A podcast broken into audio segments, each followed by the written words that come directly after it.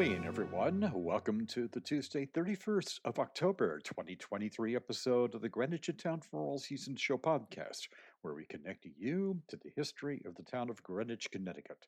I'm Jeffrey Bingham Mead, your host, a direct descendant of the 17th century founders of the town of Greenwich, Connecticut, and it's my pleasure to welcome you. The Greenwich Town for All Seasons Show podcast is made possible by Alexander Affiliates, Eastern Neurologic Services, Kevin M.J. O'Connor of Jeffrey Matthews Wealth Management, and listeners like you everywhere. Coming up on today's show. Happy Halloween, everyone. We've got lots of historical hocus pocus and hauntingly hilarious happenings from Greenwich, Connecticut's history. You'll hear about a Halloween party from the Holley Inn's Art Colony days, how Halloween was celebrated in Greenwich in the late 19th and early 20th centuries, a mysterious cemetery vault over in the Belhaven and Field Point area, odd customs, crimes and misdemeanors, and a whole lot more. Stay tuned. We'll be right back after these important messages.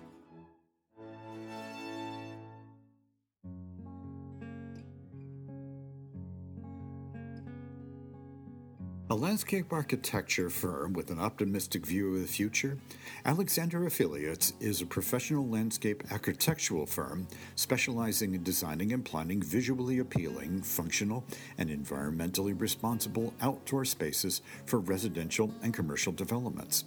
From backyard perennial garden preparation to regional coastal planning, we have you covered. In addition, we serve a global clientele that has brought in a lot of business for us through word of mouth referrals. Some of Alexander Affiliates clients include construction companies, land and property developers, government offices, engineering companies, geographers, and soil samplers. Its mission is simple. Instead of focusing on saving the planet, let's concentrate on thriving together. In business since 1980, you can learn more about Alexander Affiliates by going online to alexanderaffiliates.com. To learn more and to contact Alexander Affiliates, you can call 203 869 8632. Again, that's 203 869 8632. Its mailing address is P.O. Box 711, Greenwich, Connecticut oh 06836.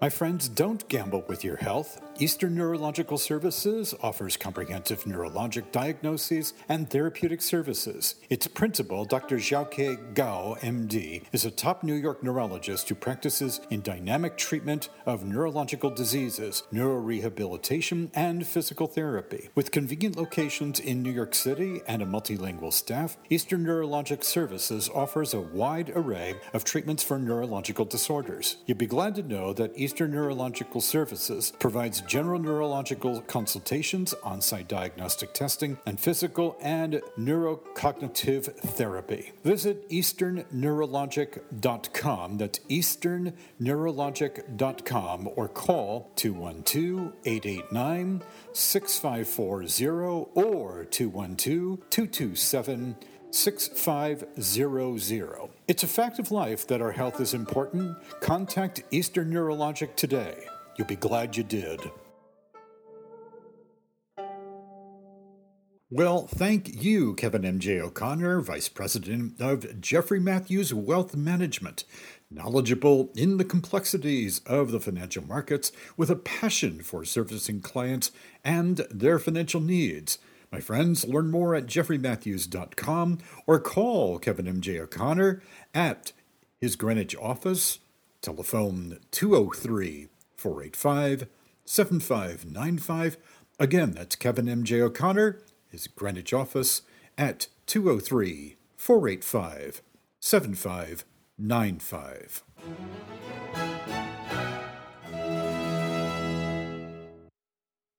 The Mysterious Vault, says the headline, that was featured on the front page of the Greenwich Graphic on Saturday, March 17, 1894. And opening the Mysterious Vault I knew you'd love that. On Saturday, May 19th, 1894. Just perfect just perfect for Halloween. I'm so glad that we can feature this for you. Now, the cemetery that I am about to uh, describe for you in both of these stories, um, it was transferred from the area of um, you know Field Point and, uh, and Belhaven. Um, and um, it now is in Putnam Cemetery. I have a picture of this on the Greenwich Town for All Seasons.blogspot.com posting for uh, today's Halloween show, and um, and I so I, I direct you to go and to uh, to see that. But I think that you will find this particular story to be quite interesting. I certainly did. Built by smugglers, it becomes a burial place for the dead. My ancient friend's story. And again, this was in the Greenwich Graphic. Um, so the story goes as follows. The railroad company, at its own expense, will reinter the bodies of the dead under the supervision of an undertaker, and such reinterment, if desired, will be in ground provided by the company. And those words were stated by H. Lind Harrison. Um, and uh, uh, and again, the, the, the cemetery that I'm about to describe for you, the or the burials anyway, were transferred to Putnam Cemetery, off of Parsonage Road. These were Judge Harrison's words addressed to the railroad commissioners at the Greenwich station last week and duly reported in the graphic. The business of the hour was the submission for approval of the new layout, and the locality being discussed was the private cemetery on the Duggan property near the Field Point Road. Who were these dead whose bones are to be lifted from beneath the rattle and roar of the consolidated trains? I had never heard of such a cemetery, and even Mr. Parker was in doubt about its existence. But he promptly sent a hall boy for my ancient friend, who gave me its entire story, history.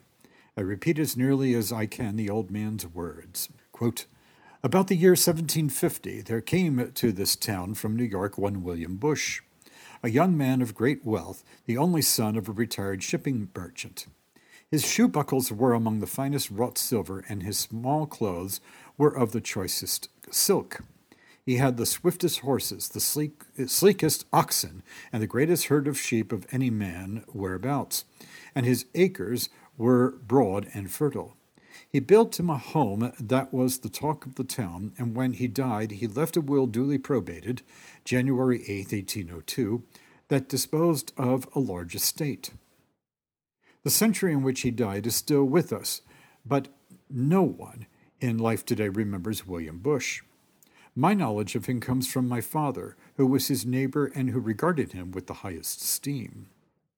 His landed property included a large part of the southern portion of the town and extended east almost to Cos Cob. Its northern boundary ran across the Field Point Road near the residence of James R. Meade. The cemetery was laid out by Captain Bush, as he was called, about five years after his arrival in town, and was designed wholly for a family burial place. But in the years immediately following the Revolutionary War, the burials there were numerous, and the graves were made on all sides, far beyond the present narrow limits of the cemetery. On the outskirts, many slaves were buried, and the pick and spade of the Italian during the summer uh, coming summer will turn up many an unexpected thigh bone. Mm. The use of the cemetery has never been limited to the lineal heirs of Captain Bush, and many of his collateral heirs were buried there. Hence, we have names upon the stones of Bush Meade, Mary A. Sherwood, Matthew Meade, Mrs. Stephen Marshall, Rebecca Gilmore, Polly Meade, and Justice B. Meade.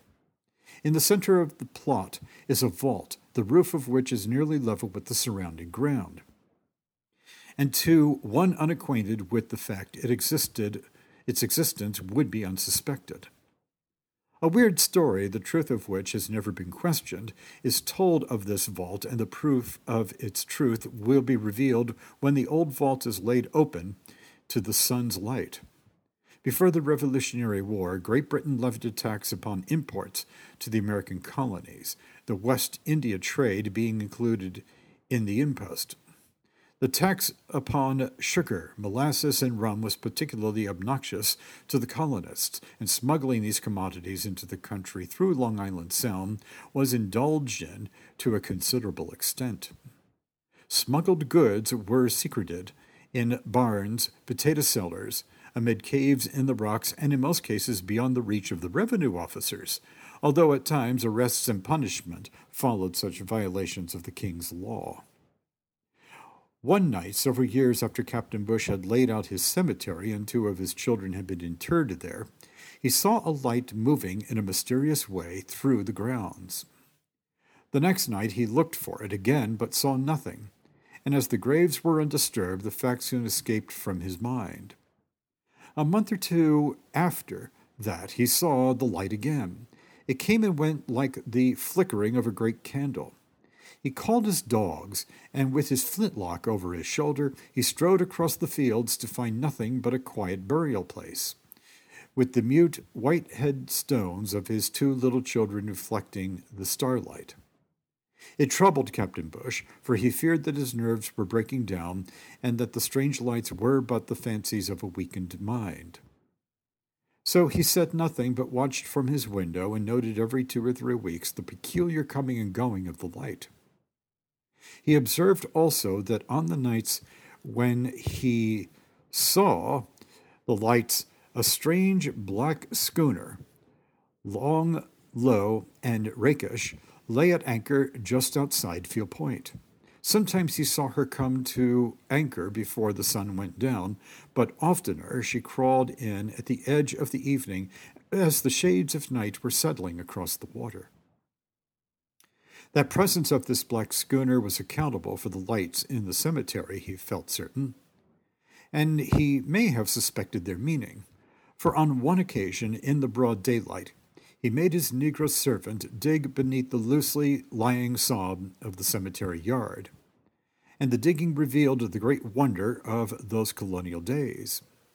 Beneath the sod was a vault unknown to the captain, and supported, strange to say, by an arch of seashells, many of them great tropical conch shells, wedged in one beside the other, and keyed in place by the battered fragments of coral reef. There was a noisome, musty smell in the place that suggested between decks of a slaver, and the slimy ooze upon the floor smacked of rum and molasses. I never heard of the value of the smuggler's treasure, but Captain Bush had all the barrels rolled into his cellar, and many a glass of that Santa Cruz rum was drank by the great open fireplace in Captain Bush's hospitable home. No one ever knew when or by whom that vault was built, but that it was built, and of seashells too, is very certain and Captain Bush, to keep the smugglers out, he said, used it for a vault for the dead, and scores of bodies, including the old captain's, were placed there in the years that followed. When the vault was torn to pieces this summer, and for the first time in 125 years, the sunlight reaches all its odd nooks and corners and touches the glimmering bits of ancient seashells, you will realize that I have told you nothing but the truth. By the way, this story is signed by Ezekiel Lemonade. If you've been listening to this podcast uh, for a long time, you know that the real person behind that name was Judge Frederick A. Hubbard. I thought that you would enjoy that. But there's more to the story, as you might imagine. This is a follow up, and, um, and this is dated, as I said before, from May 19, 1894, in the Greenwich Graphic opening the mysterious vault. And it goes like this It discloses a sight that makes even the undertaker pall. It is estimated that 50 bodies were entombed here, no clue as to the identity of any one of them. The inside of the vault represented a scene that might be likened to a nightmare. Hmm. We have opened the mysterious vault that the graphic had a description of a few weeks ago, said Undertaker Mead. That would be Isaac Lewis Mead, by the way. Uh, by the way, the building that uh, is at the top of Greenwich Avenue, the uh, the English Tudor style one at the corner of um, of Greenwich Avenue and uh, West Putnam Avenue. Uh, that was his building that he built, by the way. I thought I'd throw that in. So said Undertaker Mead to a representative of this paper, the Greenwich Graphic, on Friday evening of last week. Mr. W.S. Waterbury and myself are going down there early tomorrow morning. And don't you want to come along with us and see what the mysterious vault has disclosed? Hmm. Bright and early Saturday morning, Undertaker Mead and Mr. Waterbury, with their cameras and the writer, were at the door of this vault. Mr. Mead had given instructions to his men to disturb nothing whatsoever inside of the vault until after he had taken a picture of it. What a sight it presented, this dark recess, the abode of the dead, as we gazed inside, standing in the doorway. It was like a horrible nightmare after eating a hearty Thanksgiving dinner. The floor of the vault was covered with a mass of debris that once were human bones. There were skulls and all the bones that make up the body lying promiscuously around. There did not seem to be any coffin or anything that looked like such a receptacle. But these had all probably rotted away and left nothing but what was white and hard. Mr. Mead thought that there must be about fifty bodies represented by these remains. It seemed to him that the coffins had been piled up one on top of another, and that the lower ones had rotted away, being the oldest, and the top ones had gradually fallen down until finally they had become mixed in the pile of bones. Mr. Mead and Mr. Waterbury succeeded in taking a very excellent photograph of the inside of the vault, a copy of which lies on our table as we write. And it is a picture suggestive realistic, and a shudder comes over one to look at it. One day last week, three carriages drove into the grounds of the Putnam Cemetery. They contained H. Lynn Harrison, Undertaker Isaac, Isaac Lewis Mead, George G. McNall, James R. Mead, Henry Mead, Thomas Rich, and John Dayton. After some little consultation, Mr. Harrison agreed to purchase for the New York, New Haven, and Hartford Railroad a plot of land 20 feet square situated on the west side of Putnam Cemetery. This plot was obtained for the purpose of a burial place for the bodies to be removed from the vault and the cemetery back of the Mansion House, over which land the New York, New Haven, and Hartford Railroad Company are to construct their additional tracks. The contract for removing these bodies was given to Undertaker Isaac Lewis Mead, with instructions to enclose all the remains found in the old vault in one grave in the center of the lot in Putnam Cemetery, and to remove all the other bodies to separate graves in this plot, and to put the stones at the head or foot of them, as they were found in the old place. The mound in the center of those who were entombed in the vault to have a slab over it with a proper inscription to indicate where the remains came from. On Thursday of last week, Mr. Mead, with a corps of workmen, began the work of removing these bodies. They knew where the vault was situated, and so dug down at the end of it to a distance of about three feet, and there they found the doorway of the tomb. At one time there had been a door hung on the hinges, but this had been taken away, evidently, and the aperture had been stoned up. It did not take long to force an entrance here, and by Friday the vault was open for Mr. Mead's investigation. It seemed to the workmen as though the vault was full of bodies, and those last there had determined to put in one more, and the last coffin had been placed in such a way as to give the impression that the opening was stoned up to keep it in place. In other words, the vault was as full as it could hold when the last body was put in it, which was about thirty years ago. We said that there was nothing to show the identity of the bodies in the vault, but they did find one plate on which was the name of Brown, and this was all. So far as they could judge, from what little woodwork could be seen, the coffins were not enclosed in a second box. Mr. Mead very carefully and thoroughly gathered up the remains in this vault and enclosed them in a very large box, and this was interred in the mound at Putnam Cemetery. There were about 35 single graves in this old cemetery, and they have all been opened and the contents carefully removed to their new resting place in Putnam Cemetery. Mr. Mead thinks that this cemetery was a very old one, for he says he could not turn up the soil in any portion of it to any depth without coming across some bones. It is more than probable that this graveyard was used before the Revolutionary War, and up to within about 30 years ago, and, and was the cemetery for Horseneck. There are all the names that could be deciphered on the gravestones Sarah, wife of Bush Mead, Bush Mead, Nancy, wife of Marth- Matthew Mead, Matthew Mead, my mother, Pamelia, wife of Stephen Marshall, in memory of Rebecca, wife of William Gilmore, in memory of Justin B. Mead, in memory of Polly Mead, to the memory of David Bush, Sarah, wife of David Bush.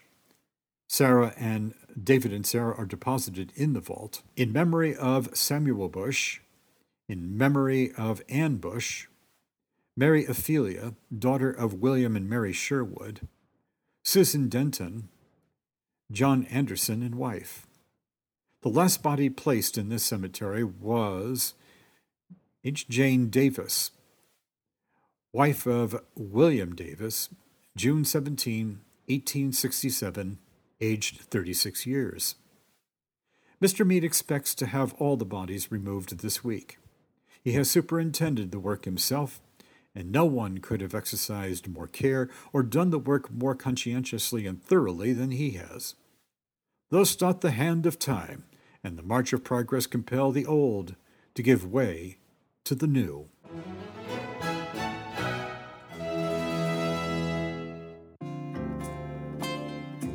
Best kept secret in historic Greenwich, Connecticut is a marvelous destination with an even more extraordinary mission. Voted best coffee shop in Greenwich by the readers of Greenwich Magazine and honored with the Community Impact Leader Award by the Connecticut Restaurant Association in 2022, Coffee for Good invites you to be a part of a magical story of a restored historic treasure, a destination that inclusively brings people together, thanks to a unique nonprofit partnership between Abilis and the Second Congregational Church. You'll be instantly drawn to the warmth and the historical ambiance when you enter the 1858 Italianate styled Solomon Mead House at 48 Maple Avenue on the campus of the Second Congregational Church. Serving coffee, teas, an assortment of delectable goodies and more, Coffee for Good employs and trains people with special needs. Through a self sustaining inclusive platform, trainees acquire the skills and confidence they need to thrive in the community. Open daily daily, Monday through Saturday, 8 a.m. to 6 p.m., except Sundays. Coffee for Good offers you free Wi Fi, free parking, indoor and outdoor seating year round in a relaxed setting with a vibe all its own. A popular destination for informal business meetings, gatherings, and a fantastic study spot, too. Take it from me, my friends, the word about Coffee for Good has gotten around. After all, its success is driven by a never ending commitment to excellence and inclusion. Coffee for Good is located at 48 Maple Avenue on the campus of the Second Congregational Church, all part of the Putnam Hill National Historic District on the National Register of Historic Places. Open daily, 8 a.m. through 6 p.m. Except Sundays, you can learn more by going to coffeeforgood.org. Speaking of Coffee for Good, your next hire is just a coffee away. Well, how about that? Now, did you know that Coffee for Good is an on the job training platform with Abilis for people with special needs? Well, it's true. It graduates or its graduates emerge with the technical and professional skills to be employed in jobs in the hospitality, service, and retail sectors. Coffee for Good is located at 48 Maple Avenue in the historic Solomon Mead House, circa 1858, on the campus of the Second Congregational Church in Greenwich. I encourage you to come to Coffee for Good and to see them in action. Contact employer at coffeeforgood.org, and you can learn more about the learning program for those with special needs by going online to coffeeforgood.org forward slash employers.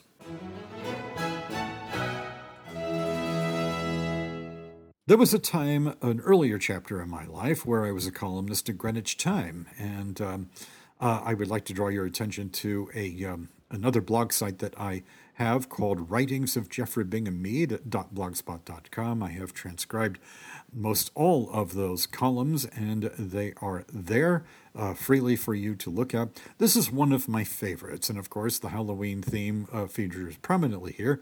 The um, uh, the title of this was "Freaks and Phantoms Cavort at the Holley Inn." Of course, we're talking about the Bush Holley House, and this was published in the Greenwich Time on November second, nineteen eighty six. Um, and um, this is a particular uh, fun story, I think, because it is uh, about the Bush Holley House and about the um, uh, the, the uh, art colony and how they celebrated Halloween. Uh, and, um, and the story goes as follows History, a dull subject to some, when revealed to its fullest, is colorful, stimulated, and even humorous. This recent Halloween holiday brings back to this diligent writer historian an incident he ran across, which occurred in the annals of local history at the turn of the century in Cos Cob.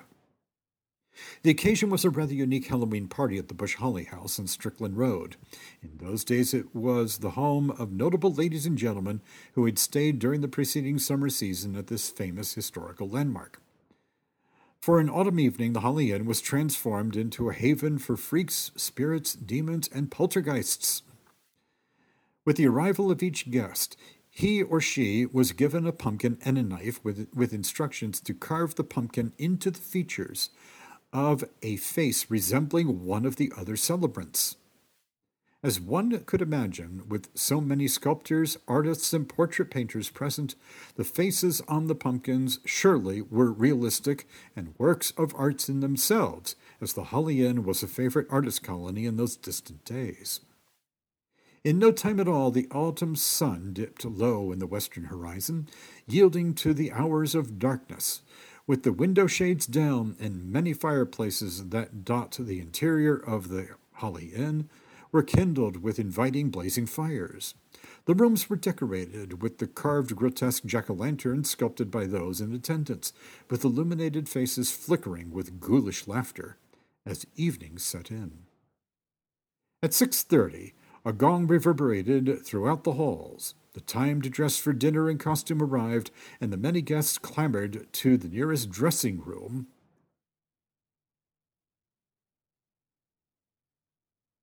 Let's see, let me do that again. At 6:30 a gong reverberated throughout the halls. The time to dress for dinner in costume arrived, and the many guests clambered f- to the nearest dressing room available. The costume worn by each guest was kept in strictest confidence until the dinner hour. To say the least, the costumes worn that night bordered on the eccentric. The guest list that night read like a who's who of artists and Holley Inn patrons. Mrs. Edward Holley came as a beautiful Circassian lady, by the way, I still don't know what that is, with artist Elmer MacRae as a bearded lady and his wife as a, quote, wild woman of Borneo, unquote. Miss A. Barlow and Miss Louise Cameron Walter came as Siamese twins, eh, with Miss Mary Annabel Fenton as a serpent dancer, Miss Theodosia de Raymer Howley as a Japanese giantess, Miss Catherine Metcalf Moody as a Bulgarian princess, Mr. H. F. Taylor as the quote king of the cannibal islands unquote, Mr. George Gilman Hall as a Chinese warrior, Mrs.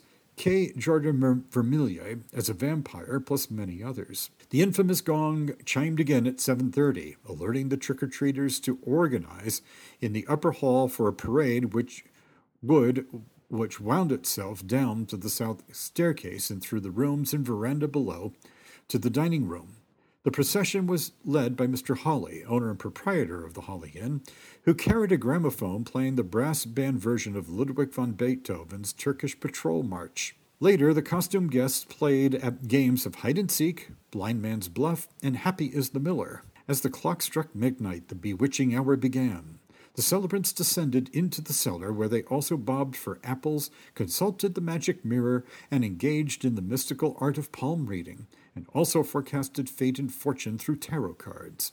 At long last, the evening came to a close, as hideous, ghoulish ghost stories were told, sending many a chill up and down the spines of those present. Those listening listened squeamishly in the eerie flickering lights of the Holley Inn cellar.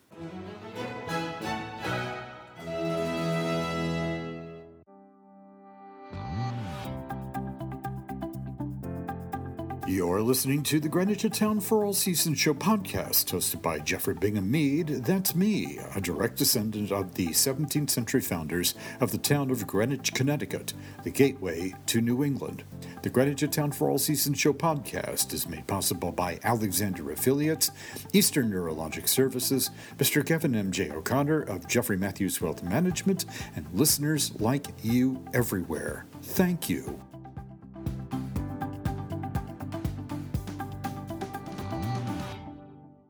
Well, it's time for crimes and misdemeanors, and where, well, it's Halloween, and as you might expect, um, Halloween is a holiday that keeps the police department quite busy, and there was no exception to that um, in 1946, and I'd like to share that with you. Um, and it goes, it goes as follows. The, again, this is 1946. A bedeviled Greenwich police force received some 40 telephone complaints and more than 100 calls from radio patrol car patrols between 7 and 11 p.m. last night reporting annoying or destructive pranks by Halloween celebrants. While police took a breather this morning, Greenwich storekeepers, car owners, and others who left any plate glass exposed last night were busy this morning trying to scrape off or wash away heavy scribbling and designs smeared on their windows in soap and wax. Apparently, many of the celebrants were under the spell of spirits far more malevolent than mere witches and goblins, but despite the numerous complaints, the police made no arrests. Three fire alarms were answered, but alert firemen extinguished the fires before they could do any damage. The spirit of Halloween rode high and somewhat roughshod over Greenwich last night. Young folk in every district paraded through the streets in groups of two to fifty, garbed in some of the weirdest costumes imaginable. Masked and black faced youngsters, some hand in hand, others in large groups, used noisemakers, solicited neighbors for fruit, peanuts, coins, and in some cases stretched the limits of good fun. I'll bet they did. Many parties were given in various parts of the town as cider flowed and the flickering light of friendly jack o' lanterns cast an eerie glow over the festivities. Among the many organizations which held parties for the young folk was the Greenwich Boys Club, which played host to 150 of its members at a special party held in the clubhouse. As human replicas of witches, ghosts, Hobgoblins, elves, and even leprechauns swaggered noisily in roving bands through the streets of Greenwich early in the evening. It was apparent as early as 7 p.m. that every window of the business section of the town would receive its quota of soap and wax. Store owners were kept busy this morning as they washed store windows with water and used gasoline and razor blades to remove wax from their window panes. Cars parked for longer than 60 seconds on Greenwich and Sound Beach Avenues last night were sure to have soap figured windows, and store and car owners alike were made aware of the fact that Kilroy had been around. As the youngsters cavorted in the trappings of pirates, witches, ghosts, and even soldiers, and sailor uniforms, one lad appeared as a wounded soldier covered with bandages and using a crutch. The police department at times thought the whole thing had gone a little too far. The entire department, on duty to quell overeager spirits, protected as well as the public and private property from the acts of zealous hoodlums a hive of activity from 7 p.m. to 11 p.m. last night. Uh, the augmented police for uh, desk force of the police department handled over 40 telephone complaints of damage to property and almost 100 radio messages from patrol cars reporting extra legal activities of the Halloween crowds. Three fire alarms were answered by Sound Beach and Cos Cob Fire Department volunteers who extinguished brush and rubbish fires started by firebrands. None of the fires resulted in damage to property, according to Fire Chief Stuart M. Potter, who was on hand through the night, prepared for the worst.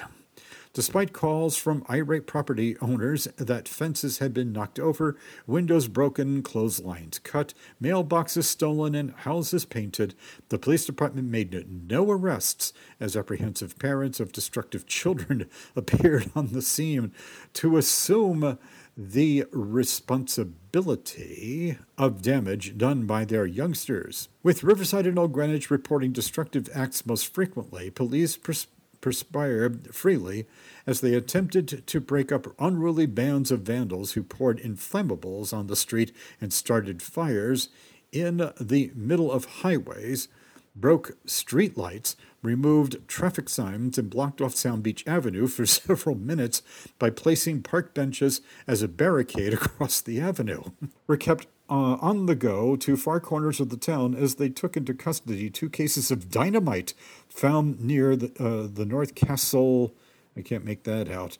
Uh, road at 9:45 p.m. discovered several feet of the guard rail of the, of the Millbrook Bridge missing on West Brother Drive, found traffic signs covered with paint on let's see, Parallel Avenue, Riverside, and looked with dismay on 50 feet of flattened fence on the property of Judge William S. Hirschberg of Patterson Avenue.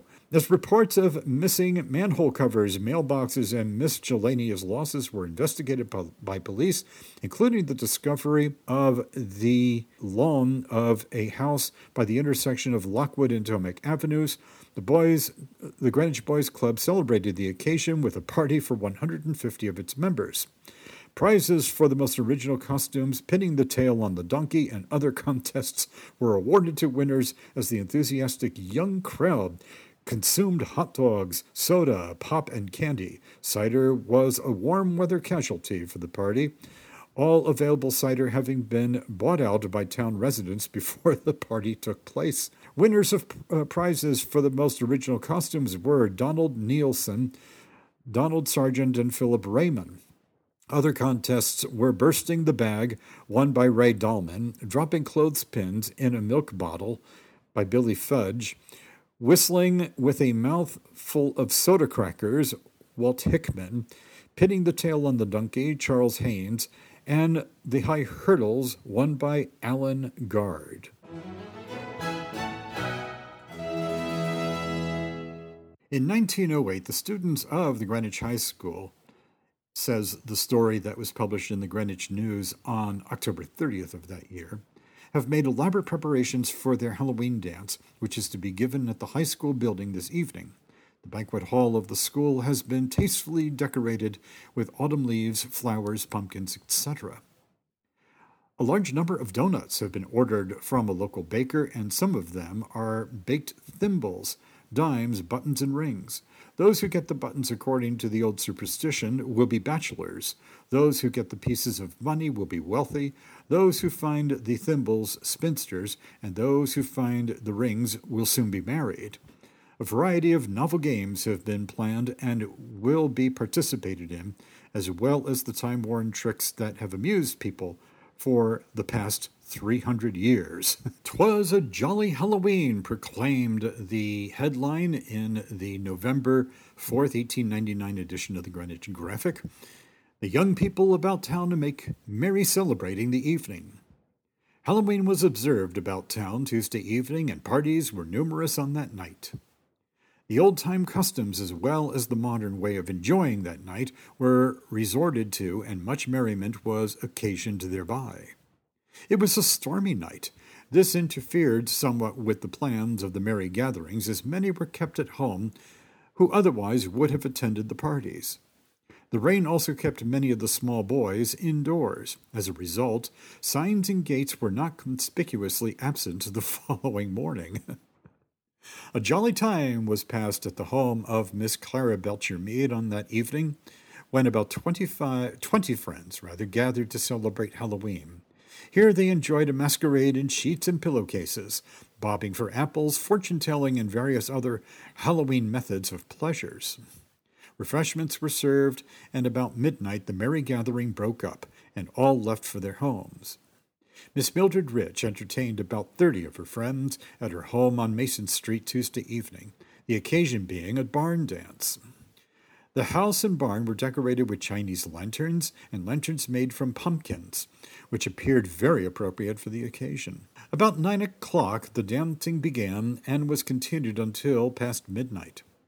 Mr. and Mrs. Thomas A. Mead entertained a number of friends Halloween at their home on Putnam Avenue when a very enjoyable evening was spent. How was Halloween celebrated in 1923, 100 years ago? Well, there was a joint Halloween party at the YMCA, and it was on a Wednesday evening. This was reported in the Greenwich News and Graphic on November 2nd of 1923. The joint Halloween party of the YMCA and the YWCA at the YMCA building on Wednesday evening was a huge success.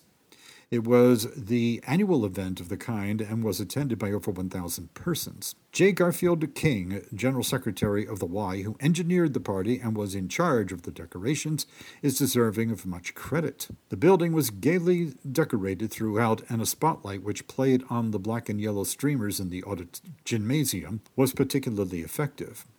Early evening in the evening, such games as archery, where arrows were shot at toy balloons, the shooting gallery, whoop, and numerous other Halloween games were enjoyed. Mr. and Mrs. William P. Jeffrey supervising this part of the entertainment. Fully 600 people participated in the dancing in the gymnasium, music being furnished by Buchanan Serenaders of Stamford. Late in the evening, cider, donuts, crullers, cake, and a coffee were served. H. Ernest Bumeyer was in charge of the dancing. That must have been really a wonderful evening. And of course, the YMCA building that we are um, uh, referring to, of course, is at the corner of, um, of East Putnam Avenue and Mason Street. You've seen it there. And in fact, it was recently plaqued by the Greenwich Historical Society as a historic landmark, and for, of course, obvious reasons.